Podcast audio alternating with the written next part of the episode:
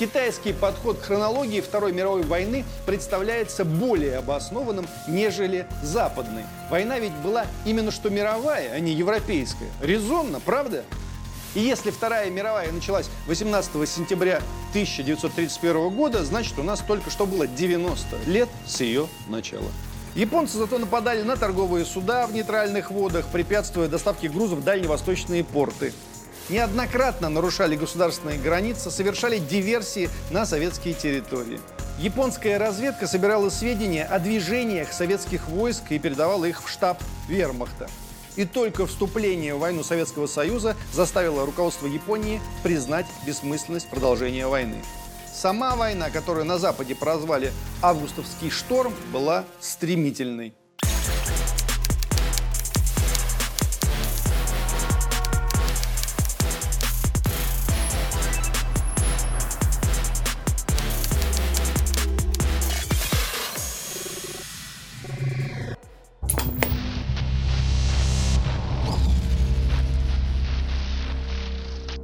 Западные историки полагают началом мировой войны нападение Германии на Польшу 1 сентября 1939 года.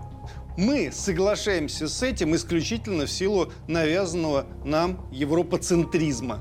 Нам всегда было важнее происходящее во Франции или Италии, а не в Китае и в Корее. Хотя граничим-то мы с последними, с Китаем и с Кореей. Забавно, да?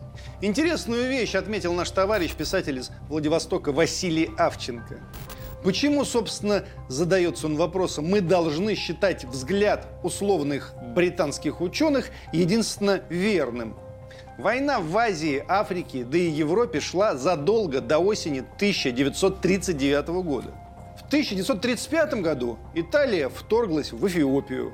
В 1936 году началась гражданская война в Испании, к которой подключились и будущие противники по мировой войне. А затем аншлюз Австрии, оккупация Германии, Чехословакии, Италии, Албании. Германия, Япония и Италия вовсю перекраивали мир еще до вторжения в Польшу. Но почему-то лишь с декабря 1941 года, когда Япония атаковала американскую базу Перл-Харбор, войну в Азии стали считать частью мировой. Западный взгляд на Азию подобен перевернутому биноклю. Пока Япония громит Китай, это всего лишь далекий спор азиатов между собой. Китайская историография считает началом Второй мировой инцидент на мосту Лугоу 7 июля 1937 года, с которого ведется отчет Японо-Китайской войны 1937-45 годов. У нас эту дату вообще едва ли хоть кто-нибудь помнит. Но разве в 1937 году в Китае случился незначительный конфликт? Да нет. Началась война между странами с совокупным населением более полумиллиарда человек. Больше, чем во всей Европе. Япония на Востоке вела себя не менее нагло, чем Германия на Западе. Еще до начала Большой Европейской войны Пекин, Тяньцзинь, Шанхай, Нанкин, Ухань были заняты японцами. Война сразу же вышла за локальные рамки. В небе Китая дрались 1200 советских летчиков. Они защищали Ухань, бомбили Тайвань. Среди них такие известные герои, как Степан Супрун, Григорий Кравченко, Константин Кокинаки, Тимофей Хрюкин. В число военных советников входили будущие маршалы Рыбалка и Чуйков. Безвозвратные потери Китая трудно вообразимы. Китайские историки говорят о 35 миллионах человек погибших потерянных Китаем. Японцы приводят меньшие, но в любом случае несусветные цифры.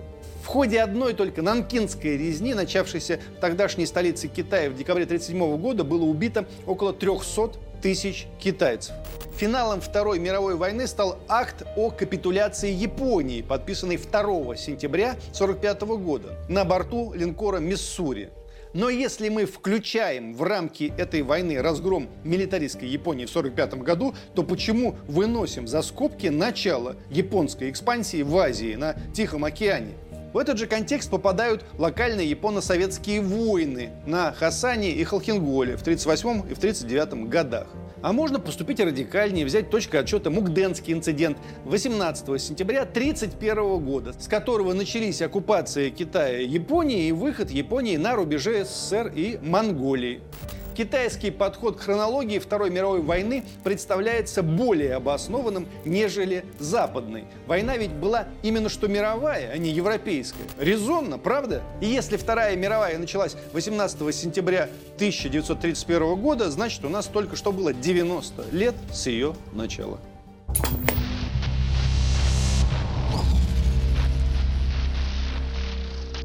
У нас любят раз в несколько лет поднимать волну, что вот-вот, мол, Путин отдаст Курилы. Вопросы суверенитета над островами не обсуждаются. Это территория Российской Федерации. В прошлом году японский политолог Юкио Кисияма призвал правительство своей страны отобрать, цитата, у России все четыре острова Малой Курильской гряды. Однако был высмеян своими же согражданами. Он написал статью для издания Wedge Infinity и в ней возмутил, что Япония перестала требовать у России острова. И знаете, какие комментарии были под статьей? Япония только и может что причитать внутри страны и за рубежом, что северные территории принадлежат ей. Какой возврат территории? Всерьез об этом можно говорить разве что союзным государством. Ни острова не вернем, ни дружбы с Россией не добьемся. Да, прошло 70 лет, на тех островах русские тоже понесли немало жертв. И сколько бы мы не ныли, что исторически северные острова были японскими, но ведь там была война. Почему даже сами японцы высмеивают требующего вернуть Курила политолога? Да потому что простым японцам до этих островов нет никакого дела, а вот для политиков и чиновников это дело принципа. Отказаться от этих территорий для них равносильно политической смерти. Это напоминает украинских политиков и чиновников, для которых равносильно смерти признать то, что Крым к ним больше никогда не вернется. Хотя, конечно, они все понимают, все осознают и вряд ли на что-то надеются. А мы давайте вспомним, как эти самые Курилы к нам вернулись.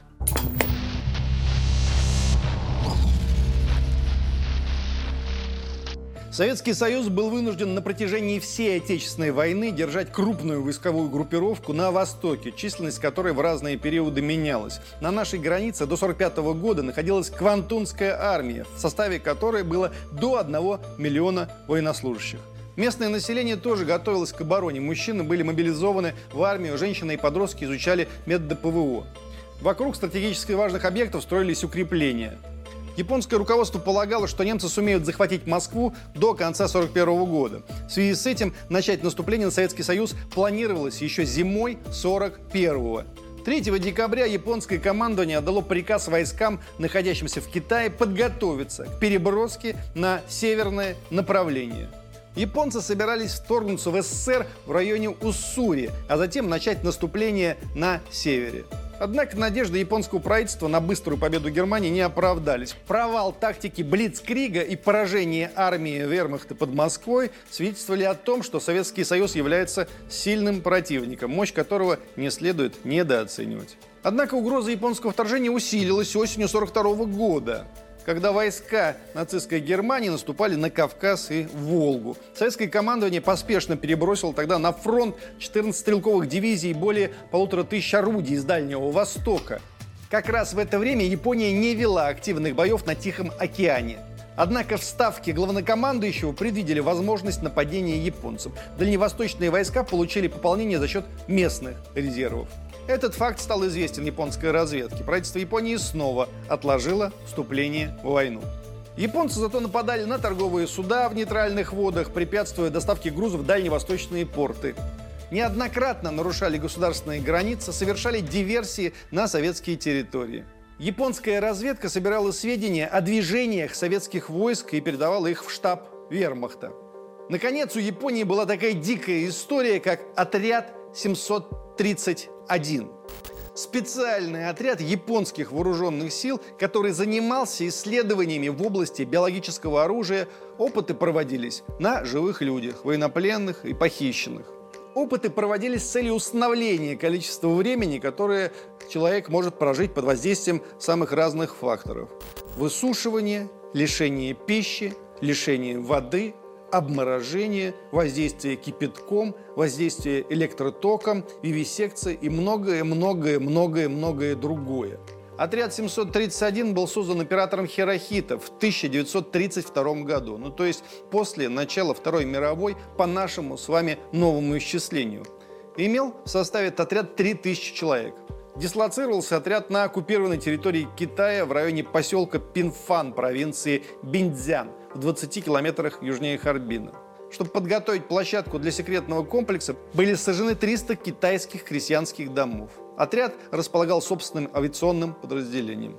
По показаниям на суде в Хабаровске командующего Квантунской армии генерала Атодза Ямады, отряд 731 был организован в целях подготовки бактериологической войны, главным образом против Советского Союза, а также против Монгольской Народной Республики Китая и других государств. Судебным следствием было также доказано, что в отряде 731 на живых людях, которых японцы между собой называли бревнами, на подопытных, китайцах, русских, также монголах, корейцах, схваченных жандармерией или спецслужбами Квантунской армии, проводились и другие не менее жестокие и мучительные опыты, не имеющие непосредственного отношения к подготовке бактериологической войны военные врачи этого отряда получили беспрецедентный зверский опыт. К примеру, вскрытие живого человека. Живое вскрытие состояло в том, что у подопытных под наркозом или под местной анестезией постепенно извлекали все жизненно важные органы, один за другим, начиная с брюшины и грудной клетки, заканчивая головным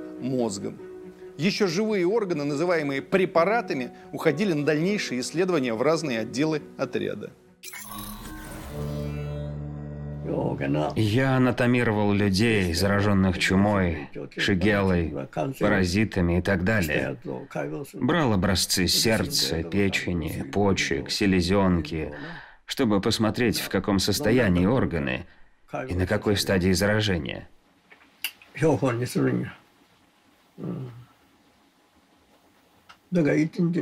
В день делал вскрытие трем-четырем людям. Количество людей, уничтоженных отрядом 731, сильно разнится. Кто-то говорит о трех тысячах человек, кто-то о пяти, а кто-то и о десяти тысячах. Не три и не пять тысяч, десятки тысяч. Я один убил несколько тысяч человек. Короче, причин добить японского противника – у советской стороны было предостаточно. Противостояние СССР и Японии в 1945 году, ставшее последней крупной кампанией Второй мировой войны, длилось меньше месяца, с 9 августа по 2 сентября 1945 года. Но этот месяц стал ключевым в истории Дальнего Востока и всего Азиатско-Тихоокеанского региона, завершив и, наоборот, инициировав множество исторических процессов продолжительностью в десятки лет. Сразу надо сказать, что ядерные бомбардировки точно не были главной причиной капитуляции Японии. Достаточно заметить, что повлекшее примерно такое же число жертв, как Хиросима и Нагасаки вместе взятые, массированная бомбардировка Токио весной 1945 года не привела Японию даже к мыслям о капитуляции. И только вступление в войну Советского Союза заставило руководство Японии признать бессмысленность продолжения войны. Сама война, которую на Западе прозвали «Августовский шторм», была стремительной. Но короткая не значит локальная или легкая. С советской стороны было задействовано свыше миллиона человек под общим командованием Василевского. Забайкальский фронт Малиновского, первый Дальневосточный фронт Мерецкого, второй Дальневосточный фронт Пуркаева вошли в Маньчжурию с трех сторон. Плюс десанты в Корее, на Сахалине и Курилах. Обладая немыслимым, неимоверным, несравнимым опытом боевых действий против немцев и всех прочих там европейцев, советские войска серии быстрых и решительных ударов прорвали японскую оборону и начали наступление вглубь Манчжурии. Танковые части успешно продвигались в, казалось бы, непригодных условиях, но отлаженная за 4 года войны самым грозным противником военная машина практически не давала сбоев. Вот что Василий Авченко пишет в своей замечательной книге «Иероглиф Дальнего Востока». Изучая советскую военную топографию, понимаешь, что СССР был готов воевать везде. В зарослях Саксаула и Бамбука, за полярным кругом, на экваторе.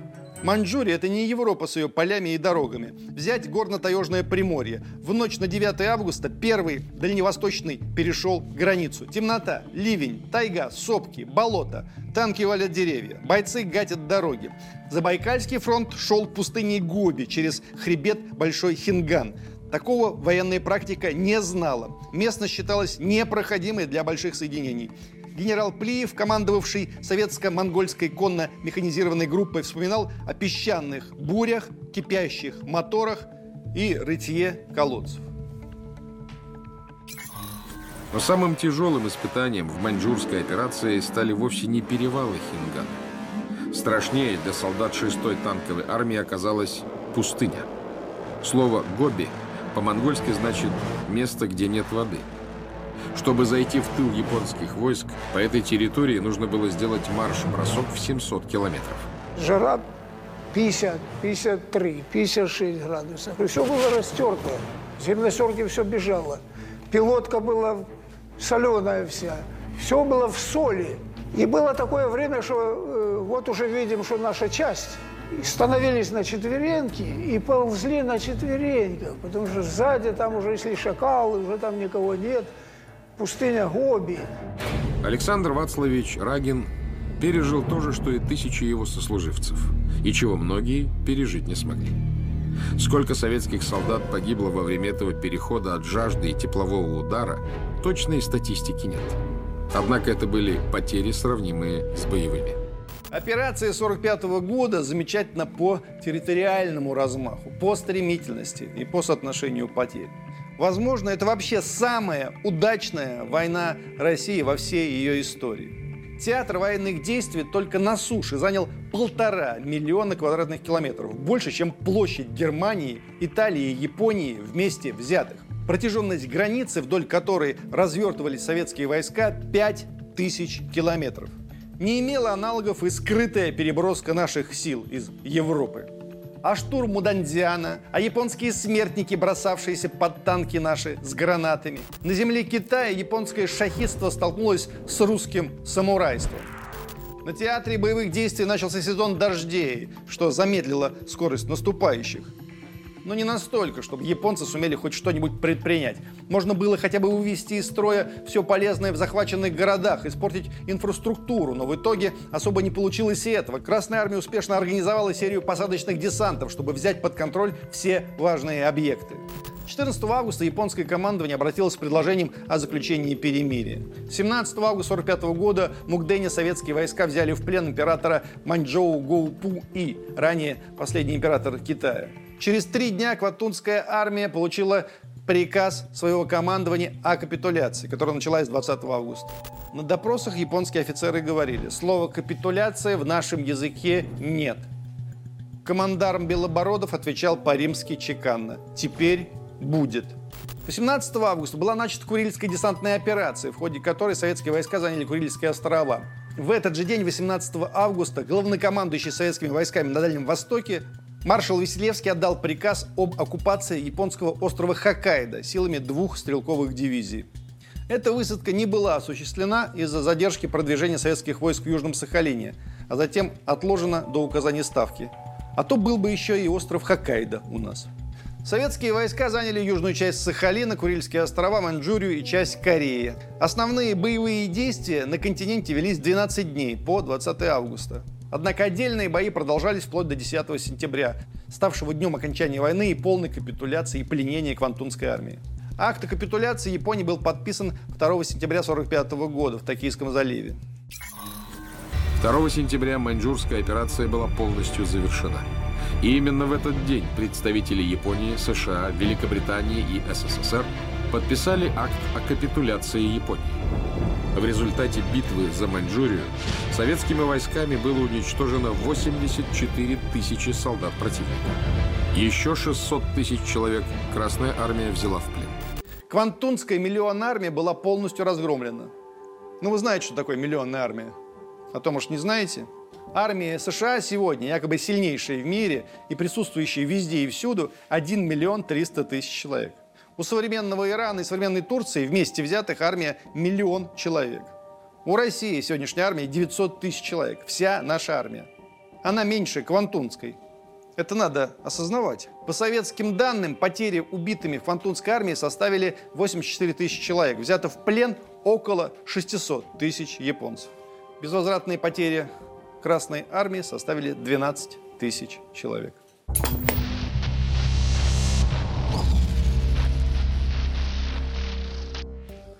Около 600 тысяч пленных японцев попало на стройки разоренной страны от Приморья до Донбасса. На медали за победу над Германией профиль Сталина обращен влево, на запад. На медали за победу над Японией – на восток. Советские награды зарифмовались с царским двуглавым гербом. 45-й с 1905-м. Русские солдаты вернулись в оставленный ими когда-то Порт-Артур. Десантников, осматривающих город с сопок, снимал Евгений Халдей, автор фото «Знамя Победы над Рейхстагом». Это отложенная почти на полвека победа, русский реванш, о котором, кстати, не создано соразмерного эпоса. Вспоминается лишь несколько страниц у Владимира Богомолова, стихи и очерки хабаровчан Петра Комарова и Дмитрия Нагишкина. А ведь знаем мы, увы, историю из русской литературы. И если нет в литературе события, то помним мы его гораздо хуже. За боевые заслуги более 200 подразделений получили звания Амурские, Уссурийские, Хинганские, Харбинские и так далее. 92 военнослужащих стали героями Советского Союза. В результате войны СССР, выполнив условия соглашения Ялтинской конференции 1945 года, официально вернул в свой состав территории, аннексированной Японией Российской империи, по окончанию русско-японской войны 1904-1905 годов, по итогам Портсмутского мира, Южный Сахалин и временно Квантунскую область с Порт-Артуром и Дальним, а также закрепленную за Японией Симотским договором 1855 года южную часть Курил. И последнее. Главнокомандующий американскими вооруженными силами в бассейне Тихого океана генерал МакАртур накануне всех этих событий считал, что победа над Японией, цитата, может быть гарантирована лишь в том случае, если будут разгромлены японские сухопутные силы. Начальники американских штабов сообщили Рузвельту, что Япония может капитулировать только в 1947 году или даже позже, а разгром ее может стоить Америке 1 миллиона солдат. То, что Америка собиралась сделать, потеряв миллион солдат, сделали мы. И наши потери болят и соднят, но все-таки сравните. 12 тысяч и миллион. Так воевали бы американцы. И вот так воевали русские. Для русских тогда преград не существовало в принципе. И еще один факт довершения картины. В 1949 году СССР провел Хабаровский процесс по поводу того самого зверского отряда 731. Все 12 пойманных и арестованных нами подсудимых признали вину. Генералы, которые все этой живодерней заправляли, получили по 25 лет. А теперь что сделали американцы? Они японцев, которые ставили дичайшие опыты на людях, но избежали наказания, они их взяли к себе в Америку на работу. И уже во время Корейской войны в 1952 году вот эти вот ироды и выродки из отряда 731, которые не попались в руки Красной армии советской власти, они применяли свои наработки против армии Северной Кореи. Как говорится, ничего личного. Сначала мы с американцами были союзники, и мы спасли миллион американских жизней от рук японских солдат. Но как только началась холодная война, американцы решили, что японские специалисты, живодеры нужны им, в том числе и против этих самых русских. Чего добру зря пропадать? Нет у меня слов, чтобы выразить к этому свое отношение. Может быть, у вас есть.